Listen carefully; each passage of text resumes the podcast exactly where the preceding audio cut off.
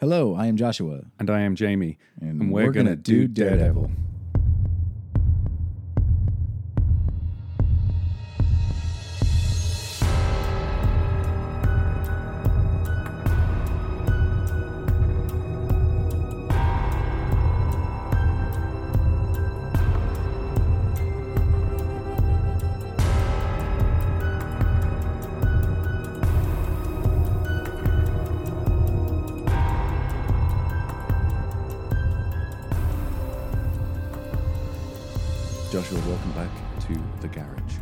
like being in the garage. Garage. Garage. Um, we are a couple of things before we get going. Um, Mhm. well, actually, I don't know if it's a couple of. I always say a couple of things 'cause Okay. it's got a nice cadence. Um, Daredevil's date of birth. Oh, yeah, I saw this. Yeah. Yes. We we discovered. I think it was uh, was it um, Man Without Fear on Twitter who who. Pro- probably um, yeah, he seems to know everything. everything about is everything. nice. it, it is nice. um, it is October 21st, uh, year conveniently covered, so we don't know his age, of course, Yes. which is probably like 30 Whatever, Jamie. at the moment. He's at least 46 now. but October 21st, which makes him a, is that Virgo? I, I, I know he's not a Leo because that's what I am. Yeah. And that's about it. Scorpio starts October 23rd. I know that because my darling wife is a Scorpio and her birthday is right on the start. There you go. So um, I think it makes him a Virgo or a Libra. I can't remember. Libra sounds better. Yeah, sure. Why The not? scales of justice, right? Yeah. Oh, that would be perfect. Yeah. Yeah.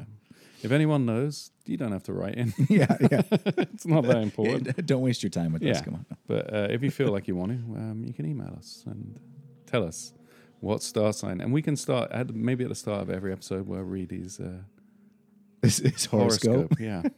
see see how Matt's going to do it. I'll normally say something like uh, trouble in love ahead. Uh, what is it? Uh, where every year there's a, a 12 year, um, you know, where, where you're an animal for one year. That's the it- Chinese the- horoscope. yeah, and it, and it changes every 12 years, right? Uh, it, it reverts back. It's a cycle yeah. of 12 animals. Yeah, that's what I meant. Um, so if we find out what his animal is, Yeah. then we'll be able to figure out his, his uh, date of birth a little bit easier. Yeah, yeah. Although it will give us like a twelve-year window, it might be. I mean, if you're going back to when he was when he first appeared was 1964. Four. Four, yeah. Yeah, and he was 19, maybe at that stage, 20. He was out of college, so probably 21, right? Sure. Or a, a junior lawyer, 23. Anyway, we could go on forever. Um, right, here we are in the garage together, together again at last. Uh huh. Um, and we're going to cover five comics, I believe. Yes, uh, Punisher War Journal 1, 2, and 3. Mm-hmm. and two of Jamie's favorites, and I Oh, read them for the first time for this podcast, and I, they I like them a lot as well. They're Yeah. issues two fifty nine and two sixty, both very good. Yeah, I think 260 is in my top three standalone issues. It, it is very good, and if you notice, um, I I can't remember what how it. Um, landed in your positioning when we did this a long time ago for after the first uh, 200 issues Yeah. what your your favorites were but 181 which I know you really like a lot Yeah. uh, the one where Bullseye kills Electro, that is a double sized issue. Mm-hmm.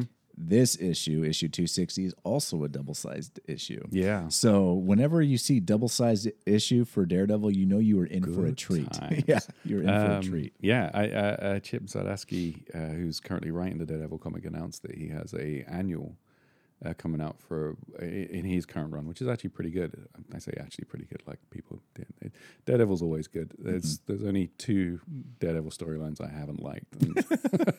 Um, uh, we'll, we'll get to those when we get to those, but. Um, He's his run at the moment is really good fun. It's kind of uh, he is avoiding putting Matt in the costume, um, but he's pulling all kinds of tricks to have him still operate as a hero, not necessarily calling himself Daredevil.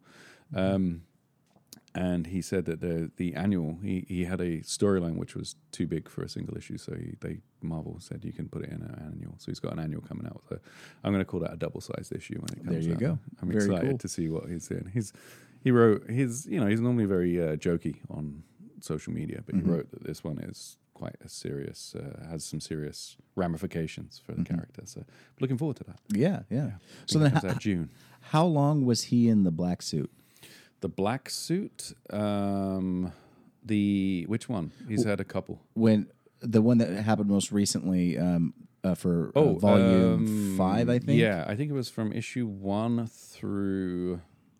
duh, duh, duh. I get mixed up because they changed the numbering. It was like twenty-five issues. twenty-five issues. Yeah, something like that. Yeah, and we have a figure. A figure came out for that, right? An action figure. Uh-huh, yeah, I have it somewhere. That- no, no, I'm looking around my garage, but my garage is a mess at the moment. So yeah, it's somewhere around here.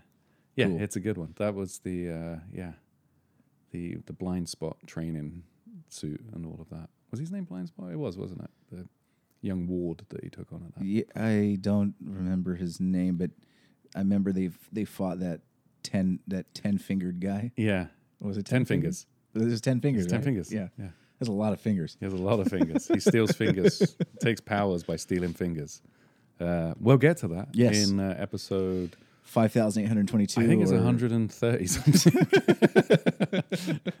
All right, so Jamie, let's talk about uh, Punisher War Punisher Journal War first. Journal. Yeah, Punish the Punisher was uh, this is like his his second cycle through. When he first appeared, he was very much like the 1970s vigilante hero, slick back widow's peak hair, and uh, used a gun and went around killing the bad guys. Um, he was kind of not very formed for a long time, and then they. Um, created this tragic story of why he's doing it and why he can never quit and the, the vengeance angle came along um, and in the 80s he really became like the the anti-hero thing i guess was really picking up the, the late 80s uh, he became really popular and was popping up everywhere he became like the like here wolverine ghost rider and punisher seemed to be everywhere in the marvel universe they were the, the, the go-to guys um, this was his second book out at that time. It was uh, Punisher War Journal. He had his own ongoing series as well, which we covered issue 10 of last episode or the episode before. Um, Punisher War Journal is probably uh, most famous for being the second uh, series that a young penciler by the name of uh, Jim Lee, um, or if we give him his real name, I don't know if he likes using his real name. I've only found it in one place. Uh, I Yong Chiao. Um, he came onto the scene with Marvel with Alpha Flight, I believe, was the, the book he was working on. Um, and then he took he, he started up on Punisher War Journal issue one um, with the uh, Carl Potts. Carl, actually, he was the Jim Lee was the inker or the finisher. The finisher, yeah, Yeah. it's not The- really the Punisher cl- finisher. It's, yeah, it's not really clear how much he actually penciled. Yeah. because uh, Carl Potts is credited as the layout, doing Yeah. layouts at least for a while. Yeah. so we're not sure how intricate those those layouts actually were. Yeah, yeah, and it definitely doesn't look. It looks more like Carl Potts than Jim Lee. Um, but there are moments where you look at it and you go, "Oh yeah, look, I can see Jim Lee coming through there." Um, it's uh, the first three issues are a little story called uh, "Sunday in the Park" or "A Walk in the Park." An Eye for an Eye is chapter one. Um, I guess it's "Sunday in the Park" is the story, um, and it's just it starts with. Uh, Frank Castle is it's the anniversary of his family's death. So he has a little routine where he goes to Central Park, he orders the same food, flies a kite, and sits there and thinks about how many bad guys he still has to kill, I guess. Right. Um, We learn a lot about Punisher's origin Yeah. Mm-hmm. um, in these three issues, and uh, I thought they were put together very well. And you're really right where um, there are several times where the Punisher is is in a situation and he can either help a help a potential victim or he can continue on with his mission. Mm-hmm. Yeah. And he pretty much every time decides to stop and help a potential victim yeah. um, which slows down, you know, what his ultimate, uh, I guess, end game is. Yeah. and and I think that's pretty cool because it, it really kind of starts to cement him a little bit more as a hero. Yeah. because before in, in when he's popped up, he popped up maybe three three or four times in in Daredevil. Mm-hmm. And every time that we've seen him, we haven't really seen this side of him yet, where he was also a hero and doing hero stuff. It was for him. It was all about killing the bad guys. Yeah. kill, kill, kill, kill, kill. They're bad. They deserve to die, which is kind of heroic in its own sense. Obviously, a little, you know, off the code. But here in these three issues, we see him helping people, and and I think that's pretty cool. It makes Punish Punish uh, Punisher much more likable. Yeah. Definitely. Yeah, he helps. Uh, he helps a shopkeeper um, who's dealing with some um, vandal vandalism issues uh, because of gentrification. So we get a nice little bit of uh, social commentary in there for that. and we also meet uh, Microchip. Microchip, yep. Yeah, my, and we see him right at the beginning, and Yeah. Microchip is uh, is Punisher's kind of his his Alfred in a sense. yeah, uh, he's his the guy Jarvis. who he's, gets all. He, he basically puts together all of his equipment and, and kind of manages, finds finds. He's like Oracle, Alfred, yeah, Jarvis yeah, all combined. Yeah, exactly. Yeah, Yeah. and and it's kind of cool because um, we see him a couple of times, and every time that uh, he uh, is, you know. When Punisher arrives and like, hey, I need help, or gives him a call, I need help. He's always reading a book. He's relaxing. He's just Mm. Kind of waiting for Punisher for whenever he needs him. Yeah. it's it's it's kind of neat. Like he understands his role and Yeah. he's okay with it, which is which is you know it works out at least for Punisher. Yeah, yeah. Um, I think it wasn't when his his kid was killed or something by bad guys, so he's kind of take it on. He, he he's in the uh, ongoing series. And Yeah, they did, they his. didn't mention anything about his backstory um, in the, in these three issues that we're covering. Yeah, we have that. There's a like a brief little him picturing someone who looks. Uh, Yeah.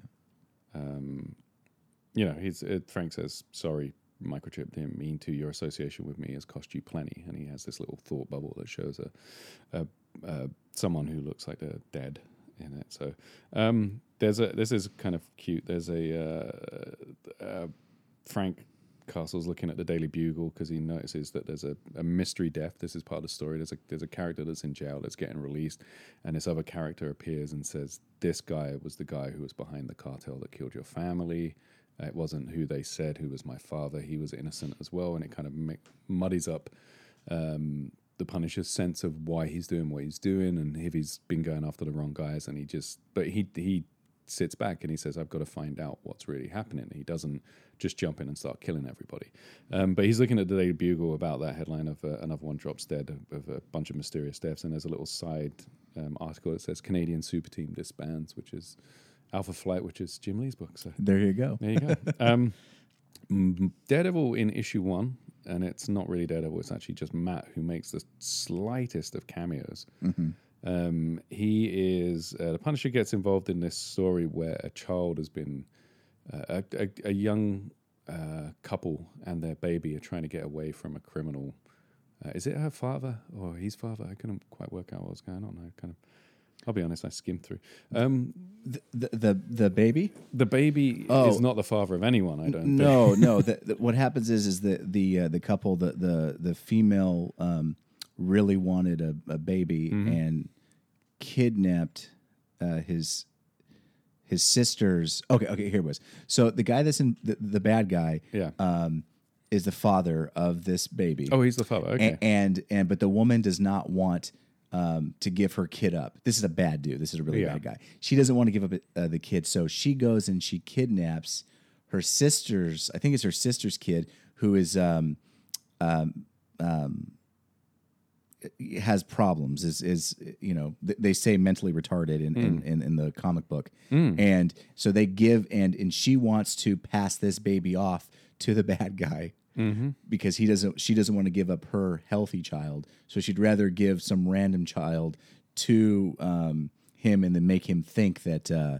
that this was the baby that you oh yeah, here it that, is. that you Uh, did that and so my it's sister's kind baby of Alex is only two days older than my son. Alex is mentally retarded. Yeah, that's kind of uh, no but it's it's it's the, doesn't show physically yet. The two babies are almost twins. Yeah. Unknown to anyone else, we kidnapped Alex to give Mark in place of my son. I told myself that it would be in Alex's best interest that once Mark discovered the re- retardation in his son, he had placed the child into the institution. Uh, much better than my sister could afford for her boy. So she's yeah, she's trying to rationalize what she's doing yeah. we're and in- it's a it's kind Yeah. of a, there's a lot of bad choices, but uh, the main one being that she doesn't want her child to uh, grow up with the father who is a criminal. is a criminal exactly yeah. So um so so you were talking about how yeah. Matt plays a role in Frank this. says he'll help. He he uh, starts the he drives back to he has a uh, a safe house in um uh, they call it Clinton, don't they? It's uh it's a part of uh Oh no, they call Hell's Kitchen Clinton. Um, it's a part. It's like a rundown neighborhood in New York that's going through gentrification, and Frank has a safe house there, and he's watching the shopkeeper that lives below the safe house that he has. He notices in a rearview mirror, he sees him walking along with a guy that uh, the Punisher Frank says uh, that guy looks familiar, and we can see it is a a man with red hair and uh, a uh, a cane, Mm-hmm. a blind man's cane, and a briefcase. Wonder who that could be. Uh, and that's it. That's all we see in issue one. We see him walking along. So, real quick before we move on, one thing I wanted to say that was neat about this issue um, is that every single page for the bottom 25% is um, a flashback of the Punisher thinking about um, what happened uh, the day that his family died. Yeah. So, he's reliving it because this is the anniversary of Yeah. that day. And so, he probably every year for how, however many years it's been now.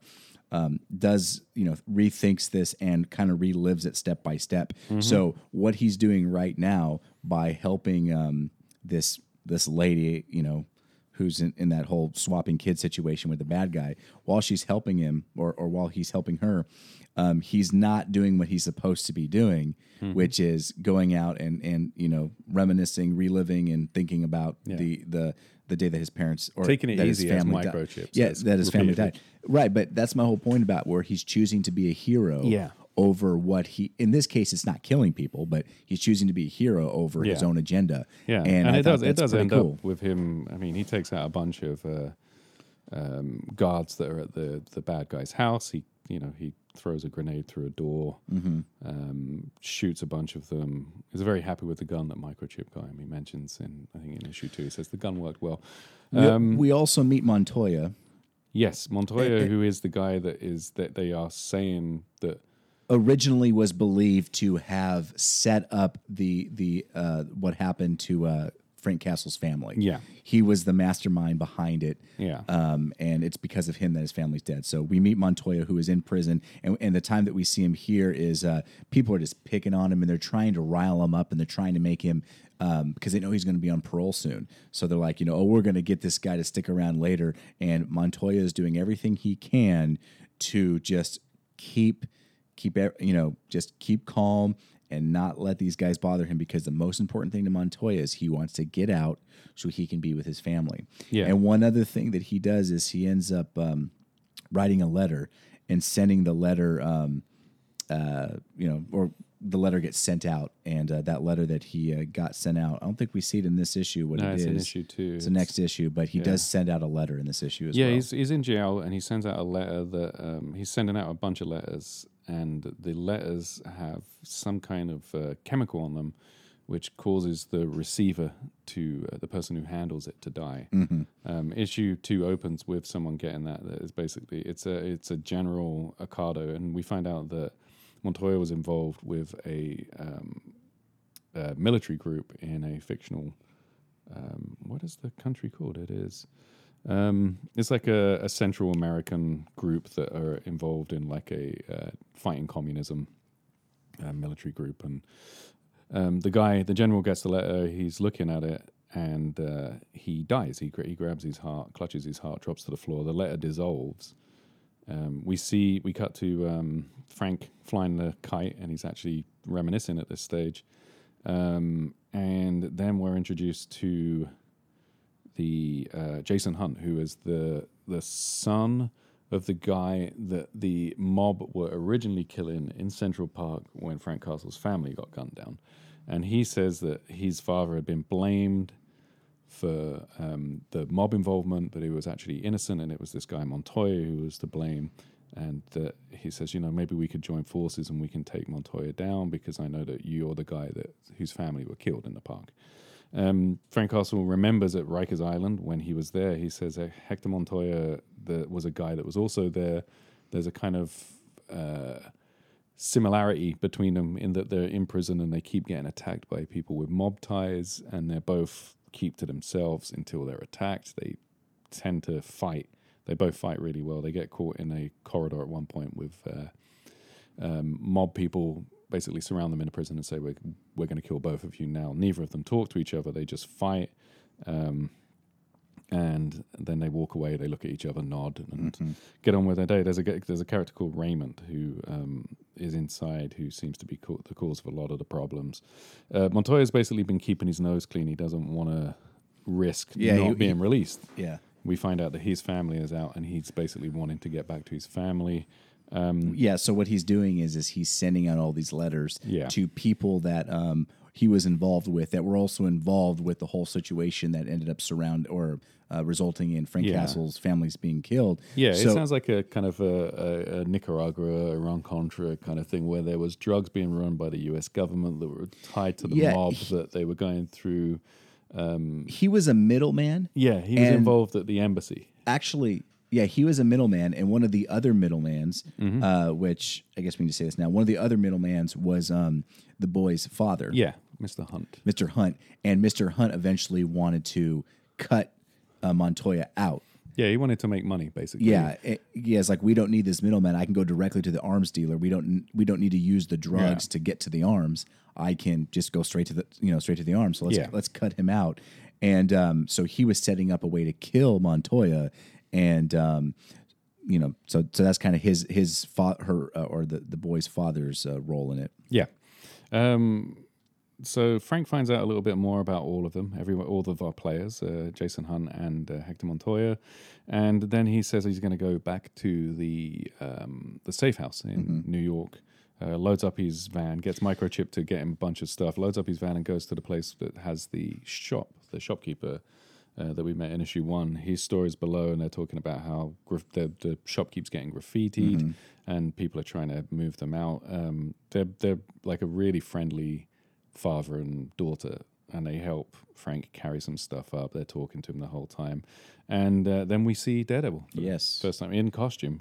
And it's someone he's uh, he's watching what's going on, and of course he says, "I know who that is. I know his voice. I know that man. Um, I know everything about him. He doesn't wear his costume. He doesn't wear a mask, but he never does. Yep. Um, I wonder what he's doing here. And uh, he basically goes, knocks on the window of the safe house, which is barricaded and like steel bars, and and it's like he knocks on the door. Frank also says, "Leave." And he says, "It's Daredevil." Open up, and he says, "Yeah, it sounds like that red clown." Says that, that's the red clown's voice, all right. Uh, he comes in and basically says, "The shopkeeper asked me to keep an eye on what's going on. I swing by every now and then." He says, "You're way out of your jurisdiction." Um, Daredevil says, "Crime has no jurisdiction." Um, The, the artwork is really starting to look a lot uh, a lot more like Jim Lee's yeah, now. you can see the finishing getting in there. Yeah. The face, especially Daredevil's face, really does. Um, It's and a, it's a ba- really cool little scene. yeah. I- They I- basically face off, and yeah. there's like a real like Daredevil's basically saying, "I know who you are. Yeah. I know what you do. Keep it to a minimum." And, and Punisher Punisher's saying, like, "I don't care. "I don't care. Stay away. This is my away." turf. Leave." It, it, it's a it's a neat little scene. Yeah, and it's kind of cool because what happens is Daredevil does stay back a little bit throughout the the, the three issues. he He's kind of- does, but he still follows, and he, and he doesn't. He says, "I'm going to keep an eye on things just to make sure." Yeah. But he keeps back, and like we said, you know, this the Punisher himself is keeping back a little bit, and he's like, he's not going in guns a blazing. He's So- keeping back. So when Daredevil leaves, the Punisher is you know he's just kind of getting loaded up. You know he's Yeah, starting he's to getting put the guns in the holsters, putting his gloves on, getting into full costume. He's got this new fun little. Uh, A ballistic knife. Yeah, that shoots out a blade like as Yeah. fast as a bullet. and he gets in his van and he's heading off, and we see that Daredevil is, is jumped on top of his van for a ride. Yeah. because he knows Punisher's up to something and he needs to figure out what it is. Yeah. and ultimately, uh, um, the Punisher is He's just watching. yeah, yeah. he, he's he just follows. watching. He follows Jason Hunt to see what he's all Yeah, about. because he knows that Jason Hunt is putting himself in potential danger too. Yeah, he says Jason Yeah. Hunt. He says Hector uh, Montoya. He knows it can pretty much handle himself. Yeah. this kid is kind of going in with his with his ready to. He's got a gun on him. Right, He's he's young. He's brash, and he's kind Mm-hmm. of clumsy. Um, And, J- and Jason really thinks that Montoya is behind his father's Yeah. death, that he is the mastermind. And Montoya obviously has a different opinion. Yeah. But Daredevil, or not Daredevil, a Punisher at this point, he doesn't really know who's telling the truth. Yeah. He doesn't know which uh, which story is correct. So he is just watching and trying to figure things out. and um, and also he he he says several times he doesn't want um, Jason to go down his road. He doesn't want him to become obsessed with revenge. It's not a, the good life. Mm-hmm. Um, we we cut over to Hector leaving jail. He's he's on parole. Um, and he's wrapping up his things, and the guy Raymond that we saw that was always causing trouble is hanging out by his cell door, basically saying to him, you know, yeah, you made it, but I can still cause trouble, and he threatens his family. Yeah, and, and Montoya left him a little uh, a nice little keepsake gift Yeah. behind. It He was leaves the an Walkman. MP3 player. Oh, It was it was a, as a cassette player, a, cassette, player that uh, Raymond had uh, A little earlier Walkman. on in the first issue. Raymond was uh, really enjoying in, uh, that uh, Walkman and wanted to kind of take it from him. So Yeah. he knew that that would make him very happy, and and and it would, and Montoya knew that Raymond would leave him alone while he left. Yeah. There'd be no chance of him like attacking him or anything. Mm-hmm. And so what happens is Raymond grabs that Walkman. He's super happy. He's singing, dancing, and uh, let's just say he he's gone. He Yeah. he dies because that same type of of um the uh, chemical is the chemical coated, the- poison. The, he, uh, Montoya wraps a, a note around it says Yeah. for Raymond. Yeah. I think he gives him a hug, hug, kiss, kiss. Yeah. Um, um, and Raymond thinks it's funny, kind of dances away and says, "I'm going to dance on your grave with this," and singing along, snapping his fingers, and dies. He dies. Um, this is uh, we see Hector on the boat leaving Rikers Island. We see the the um, the World Trade Center towers, so that tells you when this is. This is the in the well, it doesn't tell you when it is, but it tells you before when it is. Um, and uh, then we cut back. We see uh, Raymond dying. Um, and then uh, Jason is following Hector as he leaves the the boat that takes you from Rikers Island to the mainland, um, or to Manhattan, I guess. And um, and Hector spots him immediately and just says, "This guy is an amateur who's following me. What is he all about?" Um, he gives him the slip, uh, but the Punisher is watching, and Punisher is sitting there, and he says, "This kid is terrible."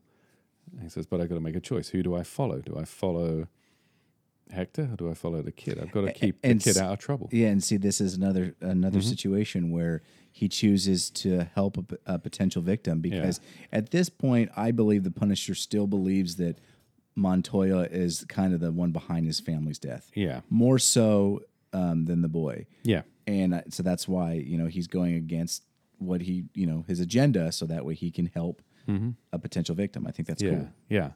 yeah. Um, we have a great moment where, so uh, across a, a few pages, across two pages, we see Hector knows that Jason's following him. We see Jason being followed by the Punisher, and then the Punisher looks out and sees that um, Daredevil's following him. so, and then he's following through. They go through like a, an industrial part of town, and Punisher spots these three thugs um, who are following Jason, who are going to uh, basically mug him or attack him. Um, and he says, "I've got to make sure that the kid's okay, um, but I don't want to give away that I'm following him, so I'm not going to use my gun.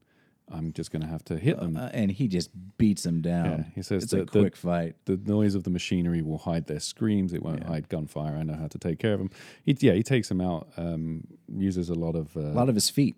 Lot of his feet and a lot of bird metaphors. Yeah, a lot of Um, a lot of kicking. So he, he beats up these three thugs. Um, Jason gets to Montoya's house. He sees Montoya inside with his family and is kind of frustrated that you know he's there and he's um, uh, celebrating with his family when he Yeah, he says stuff like, "Don't they know that he's a murderer? Yeah. Can anyone actually love a killer?" yeah. And um, he- And Montoya spots him instantly out Yeah. and says, "Why is this guy still following me? And now he's at where my family are. This is now getting dangerous." So he says, "I'm gonna. I need to. You know, I got to take care of business." Yeah. He says goodbye to the wife. She's like, "Why are you leaving? You just got here. I need to take care of something." This Mm-hmm. obviously makes her, um, you know, a little nervous. And then, and then um, uh, he starts to have the boy starts Johnny, right? What's his name? I forgot. The boy. Yeah. Is it Thomas? No, John. John? Uh, John. I forget. And, sorry, it just I just went blank on it. Yeah. Um, he uh, uh, he starts to second guess himself now because he's like, well, maybe I shouldn't actually go after this guy because you know he's got a family. Am I really a killer? I know that he killed my dad, so I don't want you know I can't let him go free. I need to give justice for Jason, my father. sorry. J- Jason. I, I need to give uh, you know m- you know justice for my father.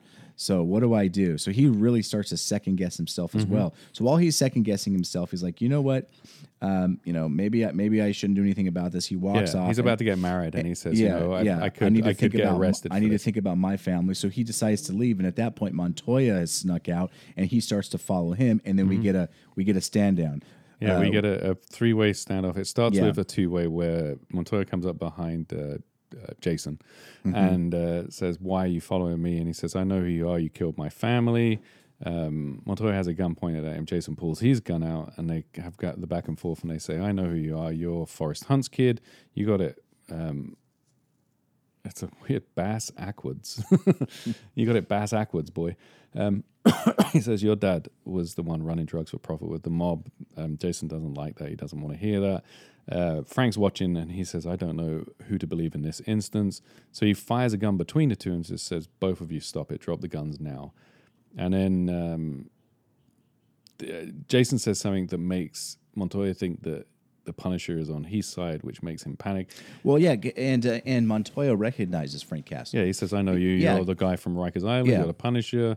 And um, Montoya grabs Jason, throws him into the Punisher, which Mm-hmm. gives uh, throws him off balance enough that Montoya can kick the gun out of the Punisher's hand. Yeah, we get like a really intense, like the fights in these comic books are so intense. We're, we're talking like big hits, big kicks, Yeah. and uh, uh, a lot of motion lines and stuff. Which you know Jim Lee does a lot of that, Yeah. and uh, ultimately what ends up happening at the end is you know we have we go back and forth. Punisher throws a, a the a can of, uh, or the lid of a trash can. There's Mm-hmm. a lot of tackling, punching in the back of the head, kicking everything, and then um, Montoya realizes I need to stop this. The only way I can do that is I gotta go with you know what I know best, and he ends up poisoning um, Frank Castle, the Punisher, with that same concoction Yeah, that he throws it used. into his face. Yes, that he used on the letters.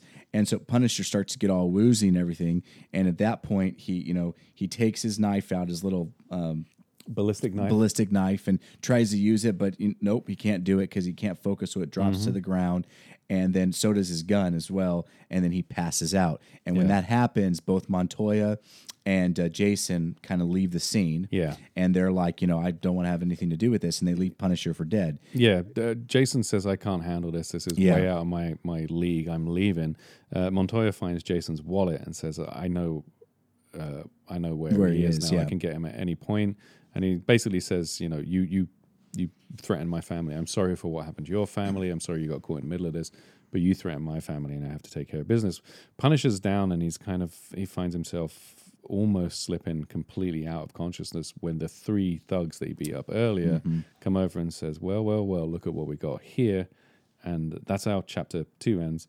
And then it's really neat, like the way chat. I love the way chapter three um, starts up. Mm-hmm. So for issue three, we're in the exact same spot. Those three thugs are standing Yeah. over Punisher, and Punisher literally takes them down without lifting a finger. And I think it is so hilarious. So one guy grabs the knife. Yep. And he grabs the knife, and it accidentally he he uh, triggers it, and it shoots it shoots the blade into uh, one of the other thugs who goes down. Yeah. And it ends But up it also cuts his it own cuts hand his up hand wide open, o- yeah. open, so he's bleeding, and these guys are like, "I got to get out of here," and they leave. Yeah. But it's so funny because Punisher this entire time is laying down, almost passed out, and he's like, I'm, "I can't do anything. They're going to kill me." Oh wait, Yeah. look at me! I'm taking all these guys down without even lifting a finger. It The- is so so stinking cool. So at the last moment, uh, the one third of, the third picks up the thug gun. Mm-hmm. Picks up a gun, uh, Punisher's gun, shoots Punisher in the chest, runs off all ecstatic, like I'm gonna go down as like a hero, like Yeah. I'm the guy who killed the Punisher, and he actually keeps the gun as well, right? Yeah,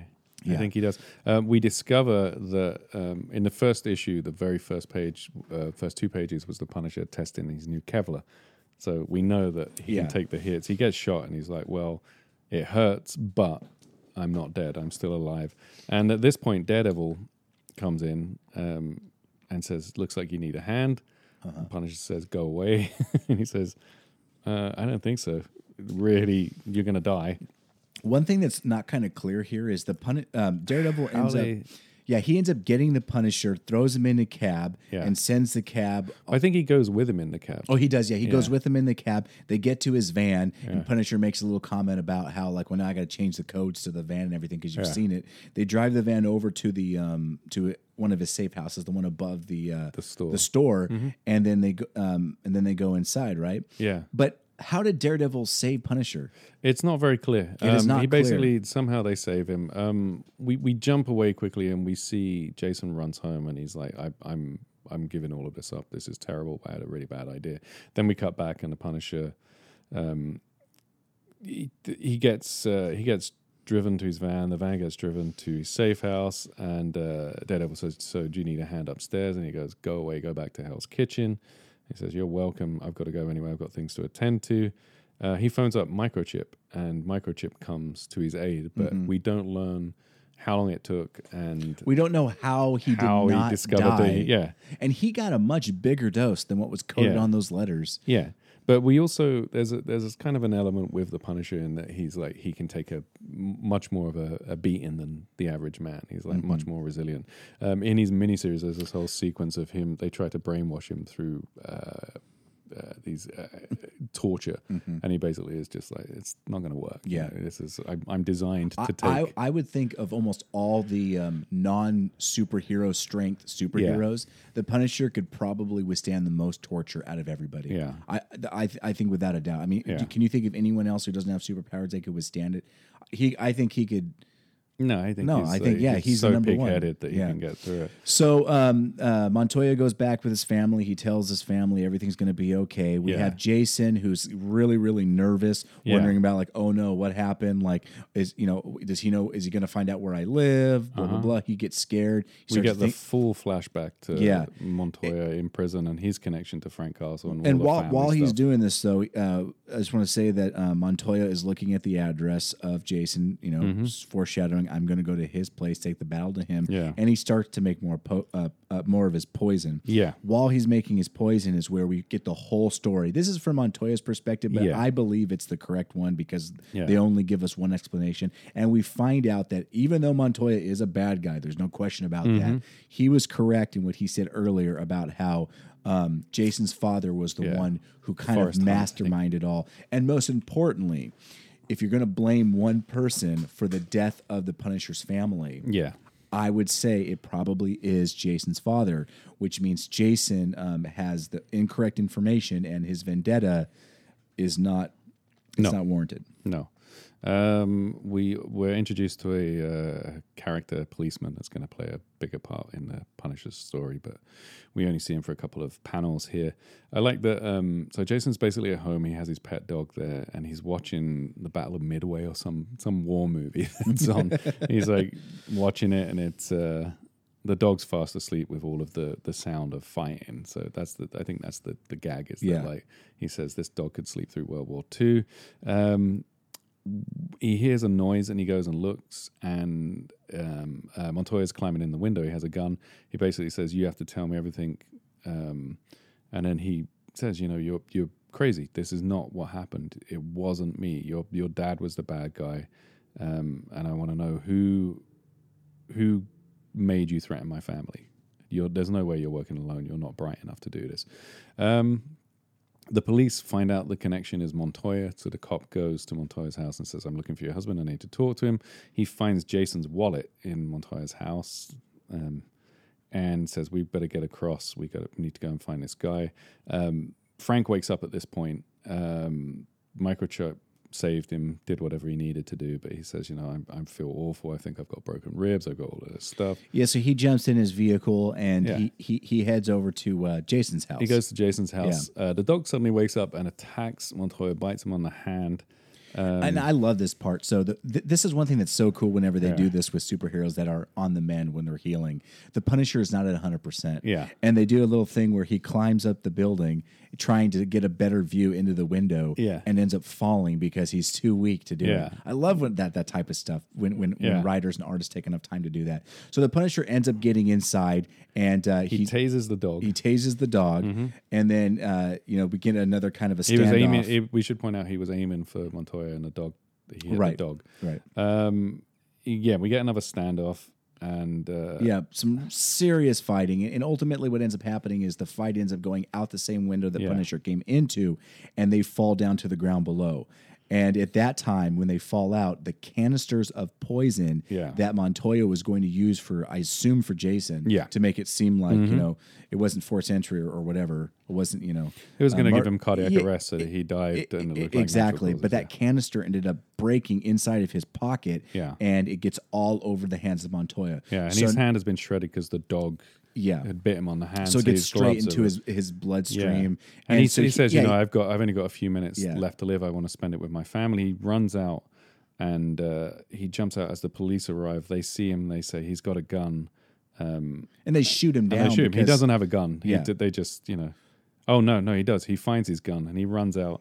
The police shoot him down. Um, the Punisher basically just hides in the bushes until the police stop shooting. Yeah. Then he gets into his van. He's completely beat up and he drives home, uh, strips off, climbs into his. This is in the safe house, Mm-hmm. I think. He climbs in and he hears a knock at the door, and he says, uh, "I hope they go away, whoever it is." He opens the door and there is the the gun that the punk shot Uh-huh. him with. With a note from Daredevil. No, from Daredevil. It says, This it. is great. It says, Getting tired of cleaning up your messes. the punk is now in jail after trying to hold up a store with this. I've returned it in non walking order. DD. order. I love it. And uh, just then a- Punisher says, This guy's really getting on my nerves. just a couple things I wanted to say out. Like I love the fact that the Punisher was so injured. He's on the mend. We don't know Mm-hmm. how we don't know the type of effect that this uh, poison actually has in his body. But I love the fact that he goes out, tries to help, tries to protect this kid, and does practically nothing. I mean, he did end up taking the fight outside, and Yeah. ultimately, which made the um, the um, the the concoction that Montoya made break and end Mm-hmm. up killing him, but or lead to him being shot down. He would have died anyways. But I just think it's cool when when the, you know, the Punisher after this fight's over, he has to drag himself Yeah. back to his house. It just He's shows that- on his hands and knees. yeah, it, it shows like how much drive he has, you know, and and and, I see the Punisher as a type of person before war, what I've read here in War Journal Mm-hmm. that he would have waited and healed up before anything Yeah. but he couldn't because he had to help his kid. I loved it. I thought it was great. Mm-hmm. And, and the moment, and and also too, you got to feel a little bit bad for Montoya. You don't feel too bad for him because he kills a lot of people, but he wanted to be with his family. He he was doing it. He thought he was out. He thought he was out, and Yeah. and you know once you're in, you can't ever get out. Just when you thought you got out. Was a was a you know I really liked it, and, and I thought the artwork was great, and and uh, a lot of great fight scenes and stuff, and it just. I learned a lot about the Punisher in these three issues that I didn't know, Uh-huh. which was pretty cool. So it, it was fun to read, and, and I highly recommend picking it up. And uh, I'm gonna Yeah. I'm gonna continue reading the uh, Punisher War Journal. Oh, you are? for Oh, sure. Yeah, yeah, Yeah. I thought it was great. Yeah, it's good fun. It is. It is. I mean, fun. it's kind of cool. You have on the on the main story, on the Punisher story. I think is it Klaus Janson's doing the artwork on that. I don't know. In the first few issues at least. And then you have Jim Lee involved in the art on this one and Cole. Um, but this, ladies and gentlemen, and uh, anything in between, is a Daredevil podcast. And we are done with the Punisher What? for now. Uh, we're going to move over to Daredevil. We're going to move over two of two of the finest issues of Daredevil. I stand by that. Okay. Uh, right. We are going to go to Let- let's- October of 1988, let- issue 259. Let's talk about the cover. So the cover of 259, Yeah. um, it's got um, Daredevil just completely thr his his costume is thrashed up, and he is in a very like beat up, like Mm-hmm. Trying to survive position. It's like a, a weak defensive position. with his back to the audience. So Yeah. we don't see him from the front, we see him from the back. Yeah. And then char- and standing there ready to charge him Uh-huh. are five bad guys. And then um, we've got looming above them. and then looming above them are the people that are obviously it seems like masterminding this Mm-hmm. whole case, which is the kingpin and with this smug little like half smile smirk. Just a smirk on the And, side of his and, face. and Typhoid Mary um, saying "Go get get 'em, boys!" Yeah. with like this like evil little s- schemy little smile on her face. Yeah. We it's have the- such a cool. It's a cool great cover. It's really simple, but it's really well done. Um, uh, Typhoid Mary and, and Kingpin are, are looming large. They're Mm-hmm. much bigger than the other characters. Um, we have uh, we have Bullet, uh, Ammo, Bushwhacker. S- Bushwhacker, and the Wild Boys, Split and Jet, um, who have all It- kind of come in and out of Daredevil's life over the last few years. and it's book. and it's cool to me, Jamie, because um, you've got a collection of kind of the I don't want to see the say the B list villains. I'd say D, well, well, I meant like oh, the lesser known. the throwaways, as you were talking Yeah. about earlier.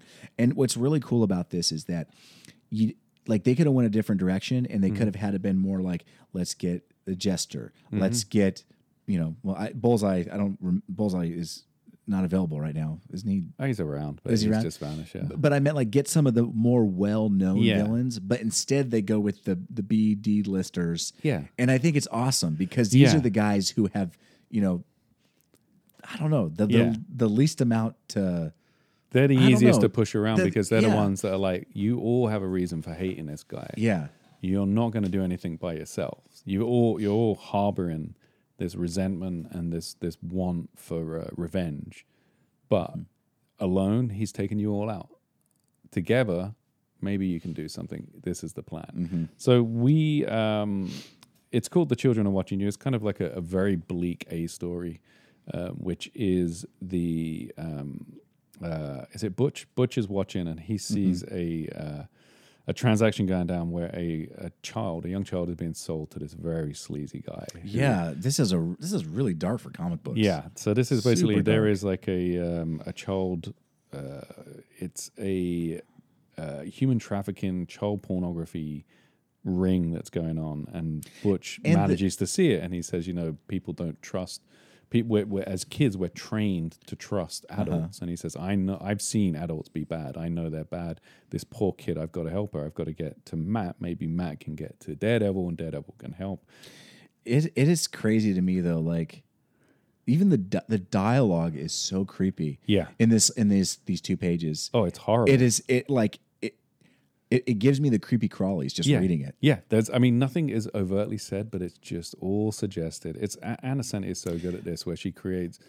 It's it's the style of the way that she writes dialogue has this unrealistic and yet eh, totally realistic. and I and I said and I said this before. Like that is, I mean, she's a great writer, but that is her.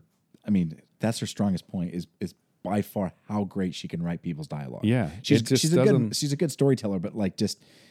Her dialogue is so good. Like so, in this one panel, the little kid. I'm not going to read too much because it's it's, it's kind of like It's just- creepy. yeah, but, it's- but this little kid is saying to this sleazy guy. And by the way, he's being the kid is being sold off by we can't we never see her face, but what we No. assume is like an attractive like woman who is so this is another woman selling a little girl. This is Yeah. not and um and the, and the little kid goes to the sleazy guy like, no, I don't want to go. After he says, "Go on, sugar," uh, or she says, "Go on, sugar, go with your new daddy," calling him your new daddy, and she's like, "I don't want to go," and, and he goes, "Spunky little thing." I like that, and and like is emphasized, or like has the bold in it. Yeah. and so the sleazy guy's saying, "I like it." She's being spunky. He says, This "Come on, we're going to get you. So we're going to buy you a, a, a new pretty buy." He says, "Daddy's going to buy his pretty new girl some ice cream." It's just like the worst. The kid just looks like It is so creepy. down. Um, Butch Butch runs on and he says, Yeah. "I've really got to do something about it." Um, everything, you know, Ann Nocenti has a real. This is Daredevil at this point feels like a Vertigo book. It's like so Hmm. I know, and- and- and, and and just dark and weird and off kilter. And what's so funny is if you read a different book Yeah. in the late '80s, they are nothing like Daredevil. no, Daredevil is its, uh, and you can think, you know, Frank Miller did what he did, and Ann Nocenti did what she Yeah. did, and everything that they're doing is making all of the Daredevil books from this really long period of time Mm-hmm.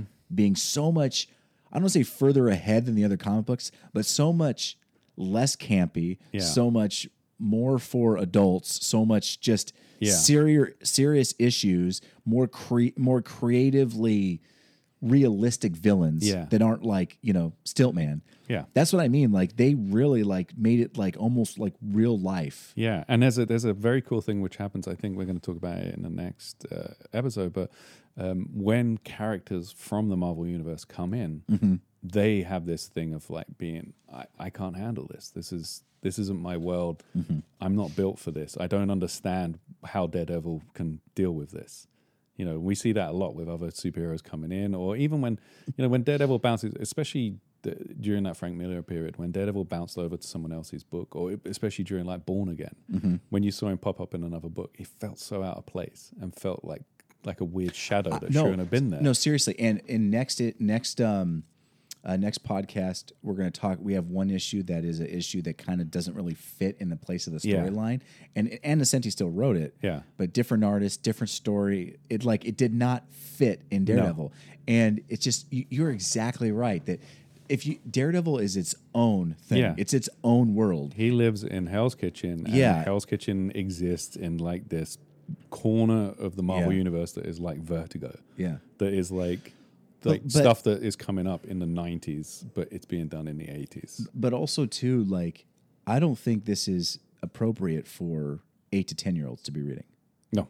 and and if you take most of the other comic books you know eight to ten year olds like Hulk and Mm-hmm. you know like oh yes you know like the, the, the you know They they have they have issues in them, but they're as a whole Yeah, there's there's things that are like I mean Marvel comics especially have always had a lot of social commentary and a lot of uh, issues in them. It's just the world that they inhabit is still a superhero world. It's still the Marvel universe.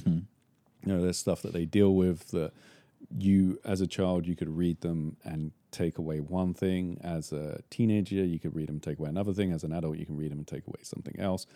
Um, and yet Daredevil just at this point and pretty much uh, from like issue 158 or even before then, you know, I think like soon when Stan Lee was writing it, it felt like it was slightly ahead of the Marvel comics, the other Marvel comics. Yeah. And then when you get to like when uh, Conway and when there's that period where Gerber and all those people come in quick, it's it moves so far ahead and so off kilter at the same time. It goes Mm-hmm. off in its own world, and it never ever comes back from that. You know, it's ve- there's a very slight moment with uh, Denny O'Neil where it becomes noirish, and it's like, okay, this is what we're going to do, but it's still it's just off from, of the side from and, the and of the here's a, here's a great example. Last podcast we talked about um, uh, Daredevil made a big guest appearance in Thor, mm-hmm.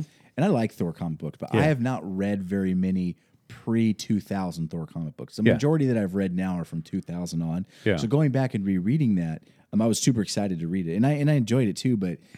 That did not feel like our Daredevil. No. It felt like Daredevil at a different place in time, you know, Yeah. like like the '60s version of Daredevil. It really, really did. Yeah. And you were so right. It's just crazy to me how much I don't, I don't want to say further ahead Daredevil is, but just how much more out there. out there. Yeah. Yeah. So anyway, so, So um, w- after this, um, Yeah, we, we we meet up with Matt. yeah, yeah. Butch is leaving to go look for Daredevil, and we see Matt, and he is with Mary, Yeah. uh, the the Mary side of Typhoid Mary, and pretty much what he's doing is saying. I like being with you, Mary, but I can't keep being with you like this while Mm-hmm. I'm leading on Karen. I need to talk to Karen. I need to tell her what's going on, or else we can't be together. And Yeah. Mar- Mary's like, "Oh, hold me. I need to be with you. Don't worry she's about out it." out saying, "I love you." Yeah, I love you. completely. You and he's like. "Yes, yes, I love you too." but But I can't be with you can't. until I Yeah. deal with Karen. So he actually gets up and leaves. I know it's tough for him because he realizes, oh crap, I'm late for meeting with Karen. gotta I got to meet go meet my other lady. Yeah, and he runs. He runs through the park, and he says, "I wonder how many people are noticing that a blind man's running, but I don't really care. I got to get her." And this is this this is great. This moment between, I mean, it's three panels, which sums up Matt and Karen at the moment completely. He gets there, and she says, "You're late," and he's kind of fumbles. He's about to start an excuse, and she says, "You know, it wasn't that long ago where you would have dropped everything." Everything to be with me. Like, I was the most important thing in your life. And he's like, come on, don't be hard on me. And he's like, you, mister, you are always distracted. Your mind is a million miles away. You can't, why can't you tell me what's wrong? Share with me. And he says, I can't, not right now, not right now. And she says, you know, we're drifting apart. I can see mm-hmm. it. This is happening. This is, this is getting bad. And at this point, You know but what I what, now this is this is interesting because Butch ends up showing up and interrupting this conversation. Yeah. So I'm curious if Butch would have never shown up, if was he about Matt to would say? have actually talked to Karen. Because if you look at her his dialogue, he says, "No, I don't. I can't." Sigh. yeah, And when she says we're drifting apart, that's right when when um Yeah. Butch shows up and is like, Matt, Karen, have you guys seen Daredevil? And you know, obviously, uh, Butch tells uh, Matt like, well, can you let Daredevil know that I, you know, I've saw a girl was, you know, yeah. looked like she was and in he- trouble. And Matt is pretty much, he's like, thank God this came. I know, like th- this, this, This- gets me out of this this, gets out. this awkward Yeah. conversation with Karen. I, I, I'm starting to think with uh, with typhoid when he's with typhoid, he gets confused. She she has the power to completely. Are you can- talking about Mary or Typhoid? no typhoid? He, Okay. he can't he can't follow her. He can't track her. He can't get a hold on what she is. He can't even he can barely see her with his radar sense. I think what happens when he's with Mary is that she maybe has a little bit of that same control where he's like it's so out of character for him where he completely like Karen doesn't exist when they're together. Mm-hmm. And it's only every now and then he's like, Oh yeah, Karen, I've gotta I can't do this. I've got to be right to Karen. Mm-hmm.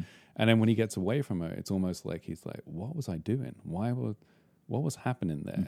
So there's it's it's never But- clear, but it always feels So like when he- she's controlling because the whole point is that that Mary has been hired by the Kingpin as Typhoid Mm-hmm. to win over Matt's heart, to break it, to break up him and Karen, because that's what Punisher says. You know, I t- I destroyed everything. I took everything from Daredevil, So let me everything. let me ask. one, and he still had that one thing that I can't get to. So are you saying that you think that Matt is actually kind of falling for Mary on his own? No, I think there's some element of control going on. I think there's an element But of I him meant- also going. But for it. when he's nowhere near Mary, and let's say he doesn't see Mary for Yeah. a day, he's still thinking about her. He still wants to be with her, I right? Or is it starting to kind of go away because her control over Yeah. him is starting to kind of dissipate? I think it goes away a little bit because it's so when it comes back, it seems so aggressively like it leaps so far ahead.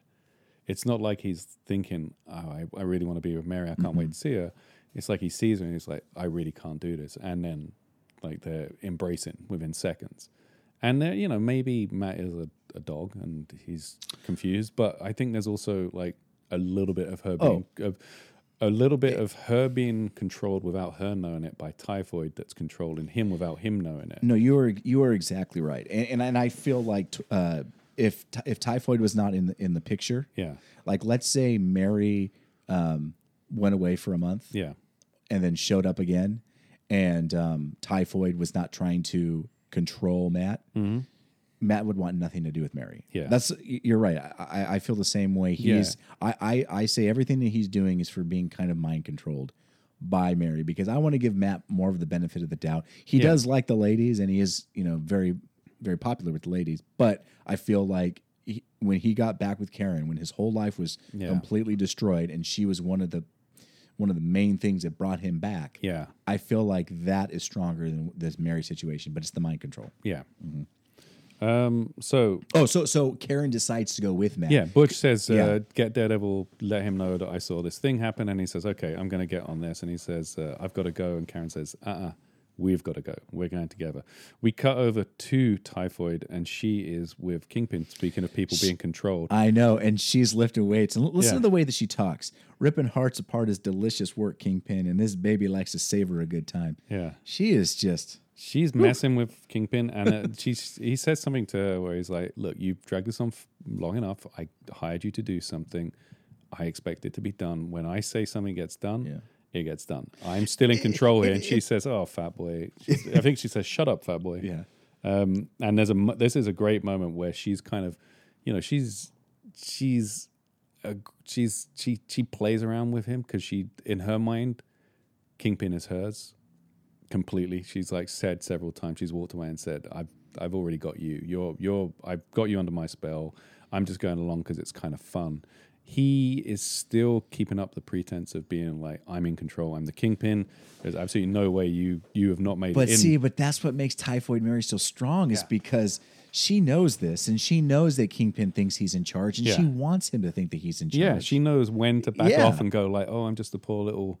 You you got me, big man." Uh, Now, now, now, let me ask you this. yeah, Do you think the Kingpin believes that Typhoid and Mary are 100% different people? I think he does because he does, yeah. because he has fallen in love with Typhoid. Yeah. And he wants Mary who we've made clear get rid of her. he cannot stand Mary Yeah. and he wants Mary to be the one that breaks um that breaks Daredevil, not t- Typhoid. He doesn't want Typhoid to have anything to do with Daredevil. Mm-hmm. Yeah. This is all He gets jealous if Yes, Typhoid this is all to do with it. Mary that he wants. So Yeah. in my mind, what I think, if I could make a prediction, Kingpin wants Mary to um, uh, to destroy Daredevil. Mm-hmm. Then Kingpin would probably do everything that he could do to kill Mary. yeah, Like he one wants hundred Typhoid percent. in charge at that moment. When Yeah. once Daredevil's out of the picture, or once Daredevil's broken Mm-hmm. by this plan, he wants Typhoid to himself.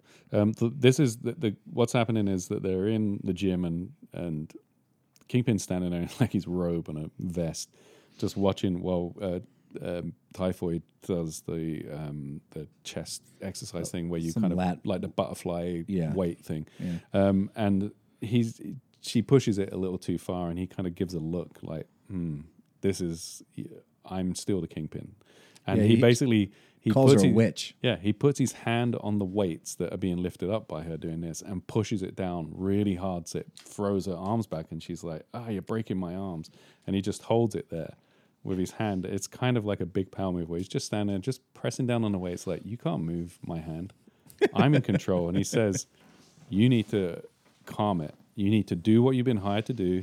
You need to stop with this back chat. Go and do your work. I'm getting pretty tired of your behavior. And uh, she looks at him. She just, he leans in and kisses her. He says, uh, You're mine, basically. He says, uh, I want him broken now, today. Um, you're not his, you're mine. And then he leans in and kisses her. That's the, the key thing. And You're right. Yeah, that is. Yeah. Yeah. yeah, You can tell by the her position in the panel is Yeah. exactly the same. His is yeah. He's leaning in. Yeah, and then he says, him. "You've set the trap. Enough playing around. I'm getting tired of this. Go in there, get it done." Okay, and he says, "Let Murdock know that his sweet thing, he's in that the that the sweet thing he's in love with has blood all over her hands. You're a wild, crazy vixen, and you're mine. Obey me, or." And she says, "Or what?" And he lets her up at that point, and he just walks away, and he's like, "Not now."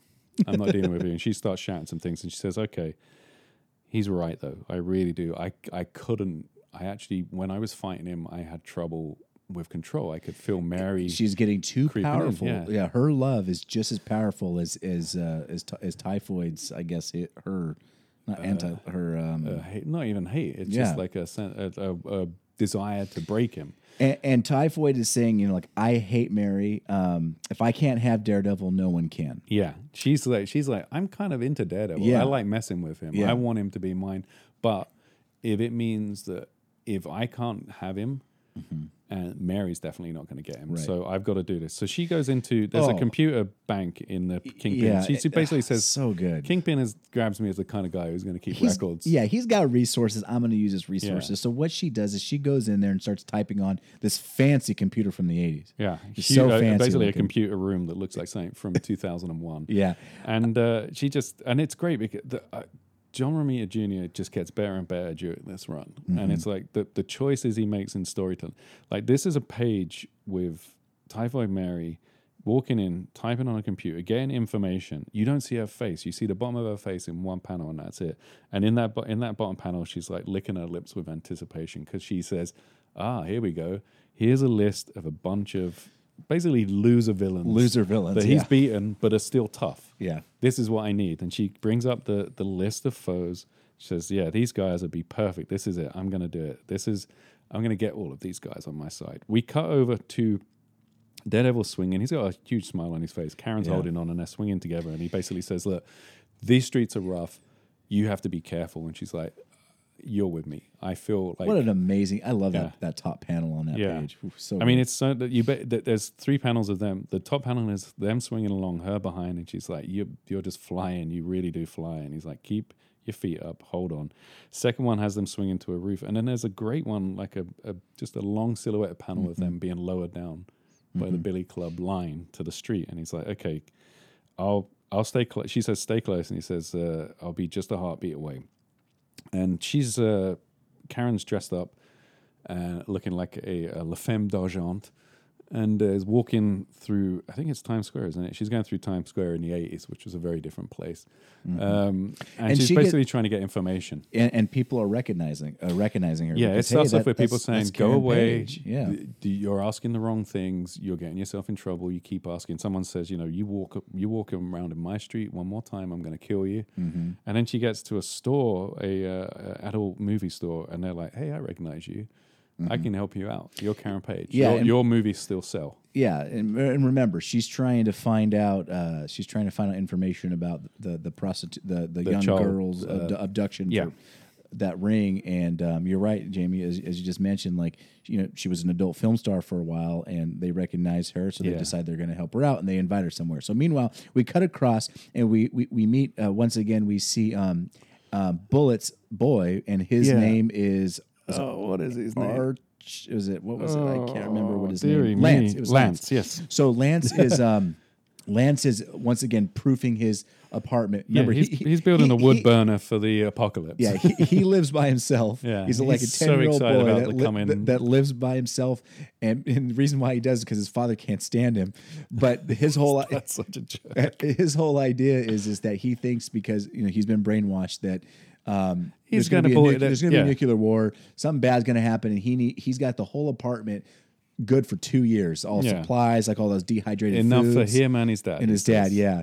And so typhoid ends up showing up and Mm-hmm. pretty much kind of threatens him a little bit. Yeah, he's welding. It's kind Yeah. of amazing. This 10 year old kid is welding a wood burner so that he doesn't have to go outside. And he's thinking to himself, I need to burn wood for heat and fuel. Um, where am I going to get wood when I can't go outside because of the fallout? And he says, you know, I'll basically take the stairs. When once once the fallout's hit, once the bombs have gone off, I'm going to tear this building apart and burn it.